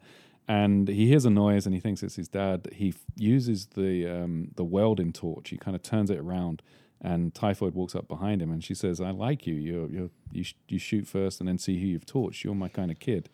Um, she lights some candles and she basically says, "Look, I'm here for your dad." And she's going through all the stuff and she's saying, "You got all this stuff. What's going on?" Um, she said, and like she's she's being her usual self, where he's like, "I've got all this frozen food ready for a couple of years." She says, "You know what? After you, a couple of months of eating this stuff, you're going to want to shoot yourself. Where's your dad?" And he says, "Oh, he doesn't really come by, and he stops by for a minute or two most nights." It's such a But but I got enough food for him. What a great kid. What a great kid. And then he says, you know, uh, he he says that the bombs aren't going to drop, and Typhoid says, "Oh no, you're wrong. You you Oh, kid s- are so this- right. The bombs are coming." this this kid is oh my gosh, he's so easily manipulated. As soon as she says that, he goes, "I knew it. They all lie." You Yeah. know, like any minute now. And at that moment, boom, Bullet shows up. Remember, Yeah. Bullet is like He's huge. seven feet tall, like Yeah. eight hundred pounds. He, looks like the Kingpin, only a little bit bigger. Yeah. Sometimes He looks like the thing in human form. Yeah. but like And- not how Ben Grimm and I looks. and I how love this. Thing would And, look. and, he, and he storms in and says, "Lance, get back!" And he takes Typhoid with one big gigantic hand by the throat, throws her up against the gr- uh, against the uh, wall, and says, "Get away from my son! Who are you?" And then she, she just says, "Calm down." yeah, and she does a little bit of her telepathic magic that she can do, where she Yeah. takes um a blade and has it go right to uh, Lance's face, Mm-hmm. and so that makes Bullet, of course, you know, drop her and everything. He, and he basically, she basically Yeah. says, "You're going to do what I say, or I'm going to kill your kid." Yeah. And he goes, "Okay, you win. I'll do anything. What do you want?" And he says, "Oh, Well, she You're- tells, yeah, she tells him, "Hey, we're gonna go beat up Daredevil." yeah." He And- says, "You're going to like this." Yeah, he's like, we're gonna beat up Daredevil, and he You goes, interested? All right, yeah, let's do this. When? Uh, tomorrow. And then that's when, and then Bullet starts to go. You know what? You are one sexy lady Yeah. She starts to, to, to do the, get fl- the thing. the, the flirting going on. Yeah. Um. So, anyways, We cut it. We cut back to Karen. She's Great in panel. with a, yeah. It's it's so cool. It's Yeah. like a long, uh, half the page, uh, long verti- vertical. vertical. Thank you. Yeah. I don't. I know words. Um, More than me. no, and uh, it's Daredevil standing on the ledge listening in. It has Karen's inside the building, and he's talk. She's talking to a bunch of like sleazy guys that are like, "Yeah, we can help you. We can find." We can find stuff. If you help us, maybe make some new merchandise, we can sell it, and then we can get you in touch with the kid ring. And one- uh, it's one- going on, and uh, one of the guys says, "You know, you're looking real fine," and he starts he starts saying, "You know, you want anything? Maybe I can get you some of this." And she's like, "I," she starts to think she's like having flashbacks as as a as a recovering user. She's like, "This might not have been a good idea. I feel like I'm high. I feel like I want to, you know, I I feel like I'm on the drugs, and it's everywhere. I can feel it. It's reminding me about all of that stuff. I'm f- and." Daredevil bursts in, basically says, Uh, one. Can I say one thing r- real Mm-hmm. quick? Um, I don't know who uh, if this was intentional. I, I assume it was intentional, but I'm going to give um, uh, Joe Rosen some love here, the Yeah. letterer. Um, I'm going to assume it was him. But when Daredevil is standing there, he's listening to how many people are in the room. Yeah. And uh, he notices that there are eight heartbeats. And if you take a look at the little dots for his thought bubble, Mm-hmm. there are eight of them. And so I kind of I kind of think of it as um, you know, he's thinking one, two, three, four, Oh, yeah. five, six, seven, eight. And on the eighth um, one, that's how many heartbeats. Yeah. So Oh, almost that's like neat. those little thought bubbles. And he says two of them are small and faint, and two of the but the closer bubbles, of course, are smaller. So it's like a, it's Yeah. almost like each one is a And he's- one of the heartbeats. I like I don't know like if that was intentional or not, but I thought that was stinking cool. yeah, yeah. So he says, you know, there's eight heartbeats, six large men, three guns, the side room. There's two faint heartbeats. Children terrified. So he says, "Hit the floor, Karen," and he just crashes through the window. Yeah. And then, and Of then, course, they go like, "Oh, we'll get him," and he Yeah. takes all of. He, I mean, he takes all but one person out, and the one person he doesn't take out, Karen Karen does. hits with a film camera in the back of the head. and and they get a little. Then this is kind of interesting. So then they do a little high five slap Yeah. because they beat him all down. And she says, "Now give me some skin." And Daredevil's like, "Ha ha ha ha ha ha ha ha! Come on, let's find the kids." It just seems kind of weird. I think Give me the, some skin. Mm. Yeah. it's like yeah. a, so Daredevil uses one of his shoulders and knocks down the door, and they find the two kids. And it's at kind first of the kids are terrified. oh my they gosh, see I him love as demons. They see him as demons, but then they realize quickly that you know they're that they're there to save them. And Daredevil just automatically knows, like, okay, there's some serious crap going on. Yeah. So now we cut across New York, and we're to a holding cell for. Uh, so now Typhoid has gotten Bullet on her team, Yeah. and now she's going after somebody else. Oh, she's going after ammo. Ammo, yeah. Yeah, who It was the took me a person who was? he yeah that uh, he was the one that was um, on top of the uh, the Yeah, he was the one who was going to take over New York when the la- when the mutant massacre. hit. Yeah. He- when um, He's got really not mutant massacre, whatever the last cross, the X Men crossover before the coming X Men crossover, the one with uh, um, X Factor and Apocalypse, and when all the power went out in New York, Ammo was the guy who was like, "Okay, I'm now in charge. We're going to go and steal everything from the hospital." right, and uh, he's got an eye patch. Yeah. Uh, uh, you know, He's got a great, like almost Grace Jones looking haircut, and uh, uh, you know, it's very, it's very Warriors meets um, Escape from New York. He's look, he's in a holding cell and people are fighting, and but he's just sitting there going, "This is just th- these guys are all deadbeats." To think that I was almost the king of New York, and he's got he's dead now. I'm in with these deadbeats. Typhoid just walks in, opens the jail, and says, and walks in, and they're all like, "Wow, she's pretty," and she's like, "Uh, uh back off. I'm for this guy." if you notice her blade that she's that she's flashing Got around, blood on it's it. got blood on it, Yeah. which she probably used on some guards. Oh, but you we see, know. yeah, we see in, a, we? in another panel. There's Oh, a that's bunch right, of yeah, guards yeah, on yeah. the floor. She walks out with ammo and says, "You're coming with me." And the people behind her are like, "Wow, the door's still open. We're getting out of here." She just turns around and slices across. Doesn't cut too deep, but she does enough just to slice into the first people in the row and just says, "Not so fast. You're all staying here." Close the door. She says, "Like funny, th- funny." How freedom just gets snatched away sometimes, isn't it, boys? She walks past the dead guards and uh, uh, Ammo. She basically pitches Ammo the thing. She says, "I'm going to go get the Wild Boys. Um, And I've got to make another jailbreak. Uh, Want to beat up Daredevil?" And he's like, "Absolutely." And then we cut across to Daredevil, and we see the exact same thing that we saw last time after we were done with ammo or Yeah. done with a bullet, and it's Karen and Daredevil swinging with Yeah. smiles on their face. They're happy, and once again they land, and once again they kiss. Yeah. It's kind of a neat little moment. It's like. Mm-hmm. it's showing, and there's some more laughter. And the whole idea of this is that maybe it's also partly because Daredevil has been away from Mary now for a longer period of time. Maybe that could be it Could be it. but their relationship is coming back together. They're now getting closer and they're now happier. And, uh, And he basically says, "He says, I need you. Mm-hmm. Yeah, I need you so bad." That's how it ends. Where he's he's basically saying, "I'm," you know, he's not saying explicitly, but he's the character is basically saying, "I'm crazy to even think that." Mary is the one for me. This is the Mm-hmm. Karen is the person I need. right. Um, we go over and we see a prison hospital, uh, another dead guard, and we have the Wild Boys are now with ammo Mm-hmm. and typhoid, and they're fixing up Bushwhacker. They've got a doctor I, fixing up I'm also kind of wondering, like the Wild Boys are obviously the least impressive of these of, Yeah. of the of the people that she chose to Yeah. to make uh, to bring onto her team, and the Wild Boys are just kind of lame, anyways. Yeah. they didn't get very much of a big role in the comic before. No. but they threw everything at him, and he just stood there and was like, "Are you done?" I, I was wondering if maybe they uh, didn't bother showing how she got them because of that, or Yeah. if they ran out of pages. I think they probably it, it would have just been repetitive storytelling, and also who cares? It's the Wild Boys. Yeah, so anyway, they're so probably she- just in like they were in a, a room. so she got the Wild Boys, and we have um, um we don't have Bullet in the room, but we've got um No, Bullet's legit. He's out Yeah. of jail. He he can get out Yeah. of jail. Quite. He's never in jail. He Right. basically gets a pardon from the government. but we've got ammo and Wild Boys and the Dead Guard, and Typhoid Mary is leaning over the top of Bushwhacker, Yeah. who and the surgeon is currently working on his on his um, gun arm. Yeah. And and and once again, um, Typhoid gives him the kind of rundown. Hey, we're going to do this. We're going to go after Daredevil. And uh, and and Bushwhacker's all for it. He goes, I'm I'm up as long as I can do to his face what he did to mine. And one thing I want to point out is that at this point, she says, "Now look, we're going to disfigure him all that you guys want. We can beat him with an inch of his life, but the one thing that is very important is that I am going to get the last inch. Yeah. That last inch is mine. So she makes that very clear. Yeah, she says, "Do whatever you want, take it as far as you want, but That I la- get the last That bit." last bit is mine. Yeah. Um, this is this is great. This bit, Daredevil, Matt's walking along, and he's like, he's he's he's going he's going to Mary to tell her he can't see her anymore. Right. Which is so cool because the Yeah. issue did a whole 360. Yeah. Yeah. And he's like, he's nervous. He's saying, "I've got to do it. I can't live a lie. I've got to tell. I've got to tell a woman that I can't see her anymore." And Butch comes coming around around the corner on his skateboard and says, "Matt, did Daredevil find that little girl?" And he says, "Yes, Butch. She's safe now." And he has this whole thing about missing kids on milk, Milk cartons. He says, right. "You know, maybe I could do more. Maybe I can find more of them."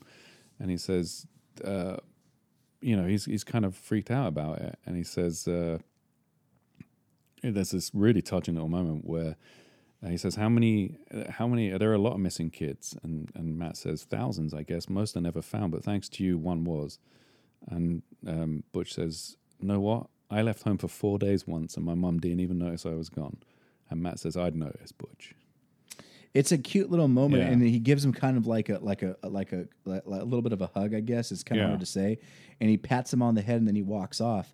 And then um, uh, Butch ends up real. I, I, what was it that made Butch end up going back to see Matt? He says uh, he he comes up with an idea. He says, "What if all kids were given a little electronic implant that you could track?" Oh, like a dog, yeah. Yeah, so that they couldn't get kidnapped and they couldn't get lost. And he says, I, I better go tell Matt. It's a good idea. And Matt is with Mary at this point, and he says, They're hugging. And he says, They shouldn't be hugging. That's not Karen. And he says, I hate Matt. It's like such a great little kid logic moment, that leap of. And um, this is like, this is where we, I think the, the whole exuding the power thing comes in. Matt was going there to tell her we can't be with each other anymore. I Karen is the one I need, Mm-hmm. and within seconds he's like, "I'm here. I'll be right with it. Yeah. I'm, I'll stay with you." Yeah. Because she's trembling, she's afraid. He says, "You seem so vulnerable and sad, so fragile. It breaks my heart. Why did you leave me alone?" And he says, "Why are you so afraid of being alone? I'm not going anywhere. I'll be here with you." Yeah, that's lame. Yeah, but you know he's being Poor controlled, Karen. and I know that issue. Matt is very. He's, he's got a very weak mind. He's he's had several breakdowns. th- that was a very very good issue. yeah, That was very good. and it leads to a 260. 260, which is Should we even bother talking about this one? Should we just tell people just to just to go, go, and read, read, it? it. I mean, this is the this is one of my favorite standalone. It, it is really good, Jamie. And, I, and like I said earlier, this is the first time I've read these two issues, and um, they're amazing. They- Yeah. that that last one is that last one is a standalone. is a great issue with a lot of good stuff. Mm-hmm. Yeah, but but it's not as good as this next one 260 however you need a 259 to set up what happens in 260 so these two need to go together yeah. And this being this is a giant size spectacular, double size issue as always, but it it goes by so quickly. It's it, it, so it does and i in my opinion um, john romita jr great artist Yeah, um, sometimes his pencils are a little loose Mm-hmm. sometimes like there's there's not like i don't think there's enough like time could have been spent more on the finishes Mm-hmm. i feel like these two issues the art is so good Yeah. i feel like this is his best so far And it's like really cute little touches that he throws in. There's a bit. We open with Karen, and uh, Matt is getting dressed into his Daredevil stuff, and he's kind of goofy. He's not quite got the costume fully on, so it looks kind of saggy and a bit weird. Like the, Mm-hmm. I know. the, the mask isn't quite on, and he's kind of joking around. And Ka- Karen walks in with like a. She's got the shopping in the shopping bags, and she's got a handbag in her mouth because she's kind of struggling to carry all of this stuff in. Matt could have helped her, but you know. Um, and he goes through and basically tells her everything that's in the shop in bags. And she's like, You don't have to show off. I know you- you're good. And he says, Oh, you got two bottles of water in there. And she said, Hey, water has no smell. He goes, Not to you normal humans. um, and she says, You don't have to impress me. And he goes, Oh, but I do. I have to overwhelm you with my super senses. That way you'll never feel bad about living with a man with a handicap. Um, and then he says, You know, I, he, he, he has a thought about what it says. It's amazing that I even considered betraying her with my affection for Mary. How could a man have all I have and still feel discontent? What a fool I was. And, uh, you know, they, they make out a little bit. He's happy. He hasn't quite got the mask on properly, so she tidies it up for him. And he says, "There's I'm going out for a quick patrol." He says it's the Fourth of July. There's a parade going on. It's going to be loud, but I don't think anything's going to happen. There's an anti-nuke rally next to an Independence Day thing, which might get a little hairy. So I just want to make sure no one gets into any fights. But you know, it's it's going to be an easy day. It's Mm-hmm. going to be fine. You know, and, y- and he does a, he has a goofy thing where he says, you know, maybe I'll join the anti-peace thing, and he starts saying some things like, no, uh, no nukes, make love, not bombs. And she says, you sound, you're a big ham. You sound like you're, and you're dating yourself with all that '60s talk. It's so fun. Just like if if you take a look at all of the images on these two pages, these Uh-huh. first two pages, the way that Daredevil's body positions are, Yeah. he's they're very fluid. They're very like he's just he's comfortable. He he's he's having a good time. He's Yeah. happy. You can really tell that he's not stressed out at this moment. Yeah, and it's which is super domestic because it's like it's them in their house, very comfortable. They're, Mm-hmm. you know, they're this is their safe place. He's happy with Karen. He's safe with Karen. Like the outside of the house is laundry lines with laundry hung up. So it's like it's that he he's in that that place that he found himself at the end of Born Again, where he said, Mm-hmm. "I'm fine. I'm okay. I don't need like a big brownstone. I don't need a law. I don't need all of these trappings. This is where Mm-hmm. I'm happy. It's just with you." so so he he ends up eating an apple. Yeah. He goes outside on the fire escape. Yeah. He jumps across and he is just singing and just so happy and feels so good. And then he senses something. And then boom. He says, "Uh oh, something's coming, something huge, rocketing like a locomotive, no time to move." And Bullet Oh slams in. It's one page of Bullet slamming into him, and he says, uh, "Daredevil thinks it's lucky I relaxed just enough, otherwise he would have Now, broken my now th- this issue's got a lot of splash pages in it. And double. It, this is this is just a great issue. Yeah. It's so nice, Jamie, because like we get so much huge action in this. Yeah. You know, I, don't get me wrong. I love a lot of panels to show a fight. That way you can see different angles, Yeah. different punches and stuff. But sometimes when you throw that big panel in there just to show that big hit, Yeah. it's so much more impactful, and it just makes you like get so much more excited. You know that when when like splash panels are used correctly, oh man, they're good. Yeah, this They're is good. this is so good because it's gone from it's gone from two six panel grids that show domestic life, and the the fluidity and the impact of the the hit from um, from Bullet in this. So you have that one page of of Daredevil's back arching massively where he's been hit, and him saying, "I'm lucky I relaxed," and then you have this great se- You see how hard Bullet hit.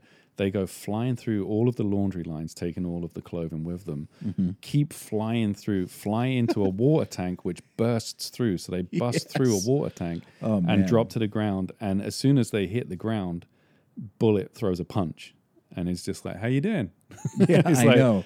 And he says, uh, "Just, I, I'm fine, but one question: Why are you doing this?" so uh, the the fight is quickly interrupted with a little bit of showing the pro the, the protest down Yeah. below, where you got people talking about the anti-nuke protest going yeah, on. blah blah. That stuff's all being talked about. Then we go back to the fight though, Yeah. and we get this really awesome. Like the bottom two thirds of the page is four images without any panels. Uh, th- there's no uh, With no borders. no borders around them, and it's literally like it's just look at the way that they're moved, Yeah. Jamie. It- you know, you got bullets swinging and Daredevil jumping over it, Yeah. ducking underneath the swing. You got him punching one side, punching the other. Bodies are bending. Yeah, and Daredevil's so basically good. saying, "I cannot get hit by this guy, or I'm dead. I've got to just keep avoiding him." And he's just saying, "What's going on? Who hired you to do this?" And he goes, "Ah, you know, someone who loves you." Yeah, Um, Bullet runs at him one last time. Daredevil flips over and he smashes through the roof, the the the um, the ring, uh, like the concrete uh, parapet. parapet, yeah, around the roof and smashes down to the ground, smashes into a car.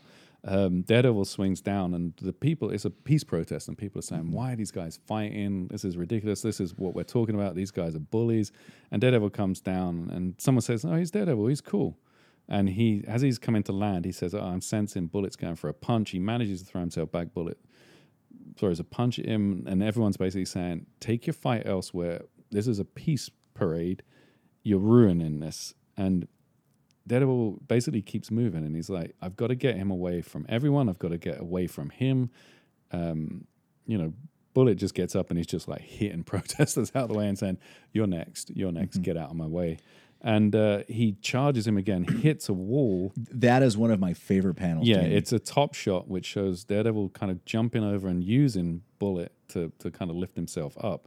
And he uh, breaks his legs as Bullet Hey, runs d- under it and does- hits the wall. Does Bullet have like? Does he have like invulnerability? no, he's just super strong. Going through a brick wall. I don't care how strong you are, Yeah. man. Because he goes through Kinda- that it's brick kind of like the ox. It's Yeah. kind of like that. Um, he goes through and he's kind of. It's implied that he's unconscious, and uh, he says sorry. And Daredevil says, "You know, I'm sorry I messed up your parade. I'm sorry. I'd like to march with you." And everyone's like, "Get lost. We don't want you. Your superheroes are warheads." Someone says. And he's like, "Oh yeah, I guess." And he says, "Hang on a second. Something is coming this way fast." And he shouts, "Everyone, get down!" And it is the next person. the next person that Daredevil's going to have to take down. It's Bushwhacker, Bushwhacker. on a mo- motorbike, firing multiple guns and just basically saying, "You're dead meat, Daredevil." what an awesome double page splash. This is you have Daredevil like doing a Spider-Man type move where he's Yeah. got one hand on the ground and his legs are up in the air and you've got all these bullets just being shot Buddha Buddha Buddha, you know from Yeah. Bushwhacker on the motorcycle. And, and I like how I didn't notice this the first time I saw it, how you actually see um, the un, that the bottom half of the unconscious bullet Yeah. laying on the ground. Yeah, he's just in through the wall. Um, Daredevil says, "I got to get this guy away from here." But why? What's going on? Why are these guys coming for me? Why is this is this is a little bit too much of a coincidence to have both of these? Um, And, and by the way, Bushwhacker is still wrapped up in all of his bandages. He's he- not back to his normal no, self yet. and he says he's got a flamethrower on his back. Calls him a jerk. I like that. Um, What a jerk. and he says, "Okay, I got to get up." So he starts he starts uh, rocketing up a uh, fire escape and is running up, and he jumps out of the way just as Bushwhacker fires the fire the, the flame from the fire the the flamethrower um, up, and Daredevil screams as he jumps over the parapet onto the roof as though he's been hit. Bushwhacker climbs up and says, uh, "I got him. Now I'm going to go have a look at what he looks like. I'm going to make sure I burn his ugly face." um, and Daredevil's just sitting there waiting for him. He has a little bit of burn on his legs. Yeah. It caught his legs as he was jumping over, um, but that looks like it's the only part. Um, Aye! That's Yeah. what he said. Aye! and he punches Bushwhacker. I like this. He punches him in the face, drags him up onto the roof, and just starts punching him and says, I don't want to fight you. Bushwhacker says, Yeah, I can see that. and he's just hitting him. And then he says, "Uh, Hang on a second, that sound, the gun, his, his arm is changing into a gun. He pushes his arm down, and the gun fires and shoots out a chimney. And he says, Who wants me dead? And he says, uh, Bushwhacker, this is a great line. He says, Somebody who hates you. Maybe me. Maybe me. Um, and they're firing. He gets a, a shot off onto um, the kind of skims uh, Daredevil's head a little bit, and he again he screams and he says, "I got to get make some space. I got I got to get away from this gun." He kind of flips behind a chimney, jumps off of the roof, and thinks, "Uh oh, there's nothing to grab onto. Uh, well, I better get ready to hit." And he says, "Hang on, I'm sensing something big down there," and he lands on a. Um, Part of the parade, one of those. What is it? It's not a, a blimp. It's like a. Yeah, the, the, they call them balloons usually. They call them right? balloons. Yeah, it's like a balloon, an anti-war. Yeah. Nu- it's called Nuke Man. and Nuke it's an anti-war balloon. It's being dragged through the parade. He lands on that, and he's sitting on there. And Bushwhacker looks down and says, "Look at this loser. He's so so helpless down there. He's a perfect target." And he says, uh, "This is going to be fun. That balloon should blow up like a bomb, and I love a good bang." He fires his arm, hits the balloon, and the bomb, the explosion of the balloon Explodes. goes up. And and Daredevil like it, Daredevil it- is beaten. He's beaten up, but this explosion took takes him out. Yeah. And hi- his clothes are like starting to get thrashed. Like his Yeah. ar- arms are uncovered. Part of his red hair is peeking through on the top. And, and he, his senses he's- have gone have gone crazy. He Yeah. can't hear anything. He can't. He can barely sense anything. He's walking along and he's and, like, and, and and the people at the protest, you know, they're all a lot of them are thinking, "Hey, we're being bombed." Yeah. like you know, uh, they think it's an actual bomb. yeah, they're running away, and many of them are shouting out my ears. I can't hear anything. And uh, Daredevil kind of gets to his feet and he's kind of clambering along and he's saying, "This is so stupid. Why? Why have I done this? Why have I ruined the parade?" And he there's a, a blind guy in a wheelchair sitting outside of a shop with a can um, panhandling, Uh-huh. And Daredevil's senses are so messed up. He's he says there's that clinking sound. I hear a slight clinking sound, and He- Bushwhacker used to play with bullets. Yeah, he he's was thinking he's playing with bullets, and then the wheelchair that he's in, the clinking of the of the tires. Yeah. or no, it's the smell. the smell. Uh, he thinks it's and he the metal of metal. the gun. Yeah. he says that's bushwhacker, and then he says I can smell sulfur. The the the blind guy's lighting a cigarette. and He says that's sulfur. That's definitely sulfur. That's bushwhacker's gun. I've got to get him. Um, and then he senses set, uh, steam from the subway, and he says. Uh, we must be near water by the docks. Good, not many people around, and he's in a huge crowd of people yeah. at this stage. Oh man, he is just. Oh, he Yeah. So his senses are just completely ruined. And he runs up and grabs this blind guy and says, I got you now, bushwhacker, surrender peacefully. And a bunch of people say, Let him go, he's blind. And then one person comes over and says, Hey, come on, leave him alone. You're better than this. And she says, There's something wrong. You've obviously been in a fight and maybe you've hit your head. You're concussed. Let's get you to a hospital. And Daredevil's kind of stumbling around going, Where am I? What's going on? And he says, uh, he, he grabs the girl and says, Watch out, there's a train. And she says, You're crazy. That's the subway underneath us. You are a mess. You've got to get some help. And he's standing there and he says, and, and this is kind of sad. He says, You know, I wanted to march today in a parade for peace. I wanted that so badly. And she says, You know, it's okay. We understand. We're New Yorkers. We get it. You're a good guy. We know you're a good guy. And uh, he says, "Uh, "Okay, I'm okay now." And she says, "You sure?" And leaves him alone. And he's stumbling along. He's leaning on, on on the walls and stuff like that. He doesn't see where he's going. People are saying, "Do you need help?" And he's starting to talk to himself, saying, "I just, I didn't want, I didn't want this to happen. I don't know what's going on." He accidentally leans on a bunch of buzzers for an apartment building, and they're and- saying like, and "Who's people there?" going, "Get off of the yeah, buzzer! Yeah, who is it? Leave it. And, And- then yeah, and Daredevil goes, uh, "At least now it's quiet, peaceful. At least now it's peaceful." Here for a moment, Yeah. and then boom, Boom! He Crack! gets crack. He gets a good smack in the face from Ano- ammo. another double page splash. Yeah. This time being attacked by ammo. Yeah, and it's a really good. It's a good image because you see how. I mean, like you said, Daredevil's clothes are getting ripped to shreds. His boots are starting to sag. That's how yeah. you can see. It's like, and the hit. I mean, it's just ammo throwing a punch effectively, and it's something that he should be able to handle. But it's a it's a full on hit. It takes him off his feet and sends him down to the ground. And Ammo's there, you know, saying, "How you doing, old buddy? I've been thinking about this for so long." Um, Daredevil manages to get out of the way when Ammo goes to him with a baseball bat so hard that it breaks It the breaks bat. the bat. Yeah. and he gets a couple of really soft punches in, and and Ammo just laughs, and it's just like, "You're pathetic." And then Um, while they're fighting, you've got two separate parades that Yeah. are starting to kind of reach one another. You've got the the ones that are against nuclear uh, nuclear war, and you've got the the patriotic uh, Fourth of July people. Who are saying "Happy Birthday, Uncle Sam. God bless America." Yeah. So you've got the- two sides that the are war coming and peace together. parades. Yeah. and then um, we have a brief moment where Human Torch is flying overhead, and he's he looks down and says, "Should I do anything about this?" And he's like, ah, nah, this is Daredevil. this is Daredevil's. Oh, look, there he is. There he's It- in a it- fight. it's, it's kind of a weird little cameo that I actually wish was not in this book. Yeah. I know it's kind of setting up because um, next issue we, we get we get an issue with where he's in it, but I kind of wish it wasn't in it just just because as a whole it kind of is a takeaway page. yeah, it does say what you know what I was saying before about how he exists in his own little world. Like, Yeah. Human Torch is flying there, and he's like, "Ah, Daredevil's down there. He can take He can care of this." He care of goes, yeah. "Besides, um, I'm in the Fantastic Four. I need to save the universe." And he says, "Ah, it's great being a fa- the Human Torch." Flies away, um, and Ammo is still just pounding, just like Pound, pound, pound, punch, and- punch, punch. And Daredevil's trying, like he, he lifts up a foot to try and kick it in, but he's basically just leaning a foot against him. Yeah.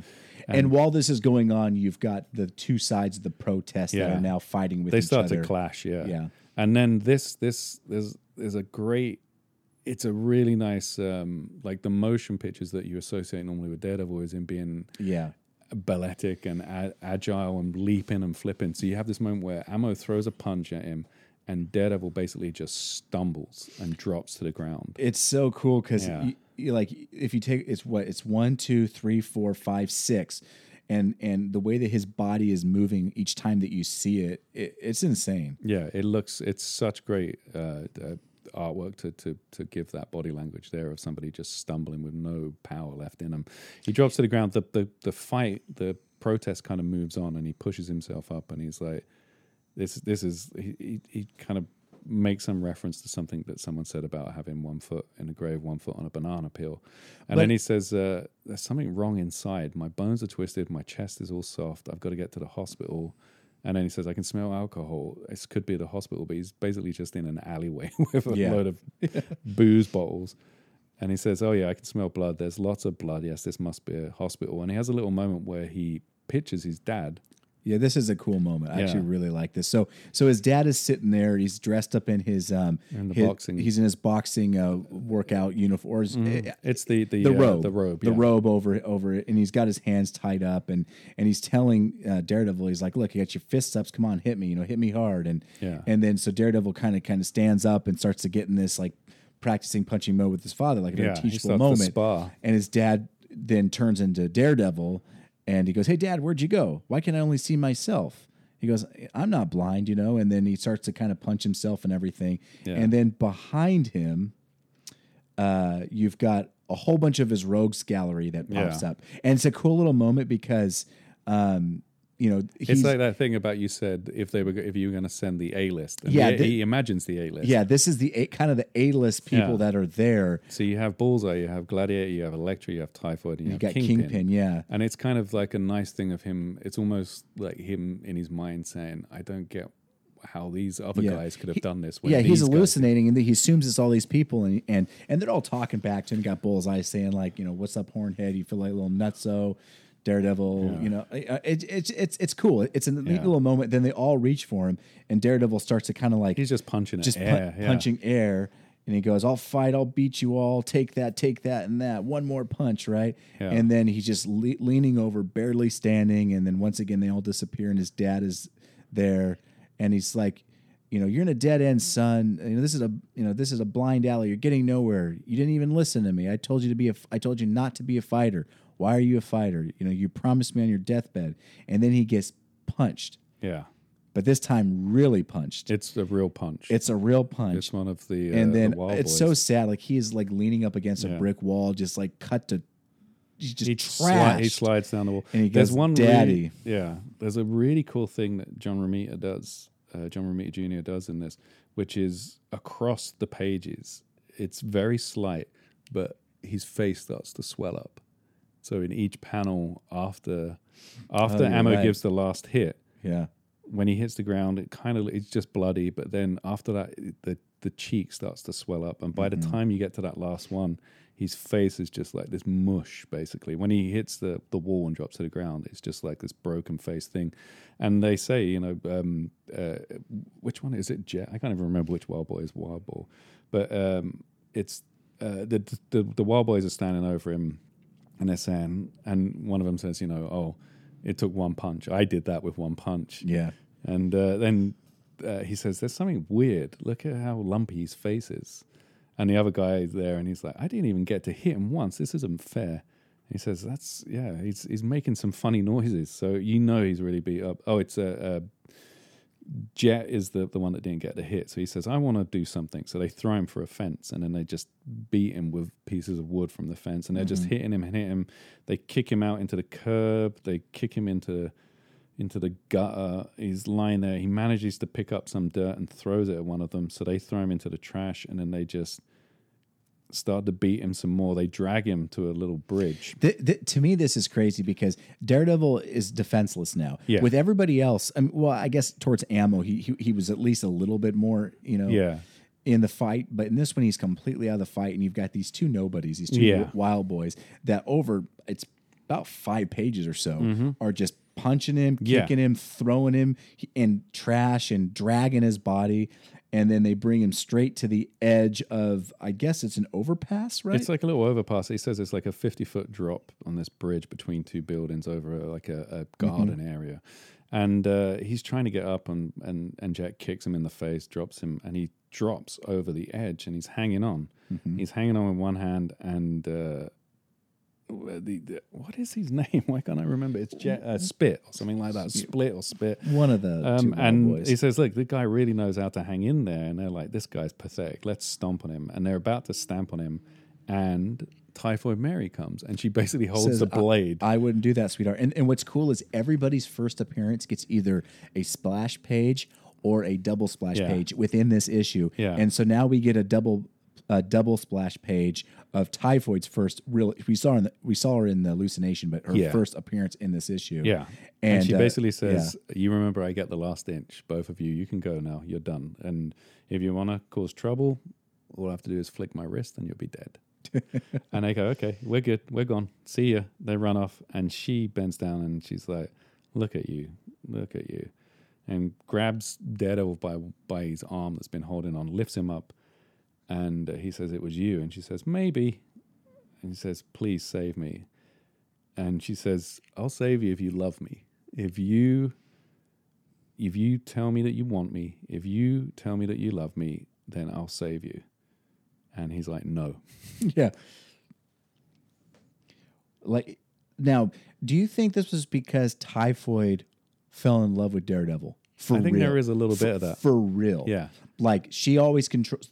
You know, she she makes people fall in love with her, Mm-hmm. but she actually fell in love with Daredevil. I think so. but Daredevil was falling in love with Mary, so it was making her mad. So she did this because earlier on, the, I think it was the end of last issue. She was like, "If I can't have Daredevil, if I can't have Daredevil, nobody can, and I'll yeah. kill him." Yeah. So if Daredevil would have actually loved her, Yeah. then she would have saved his life potentially. So she And he get- says, he says, why, why are you gonna why are you trying to kill me? You don't even know me. And she says, Oh, I do. I I know you.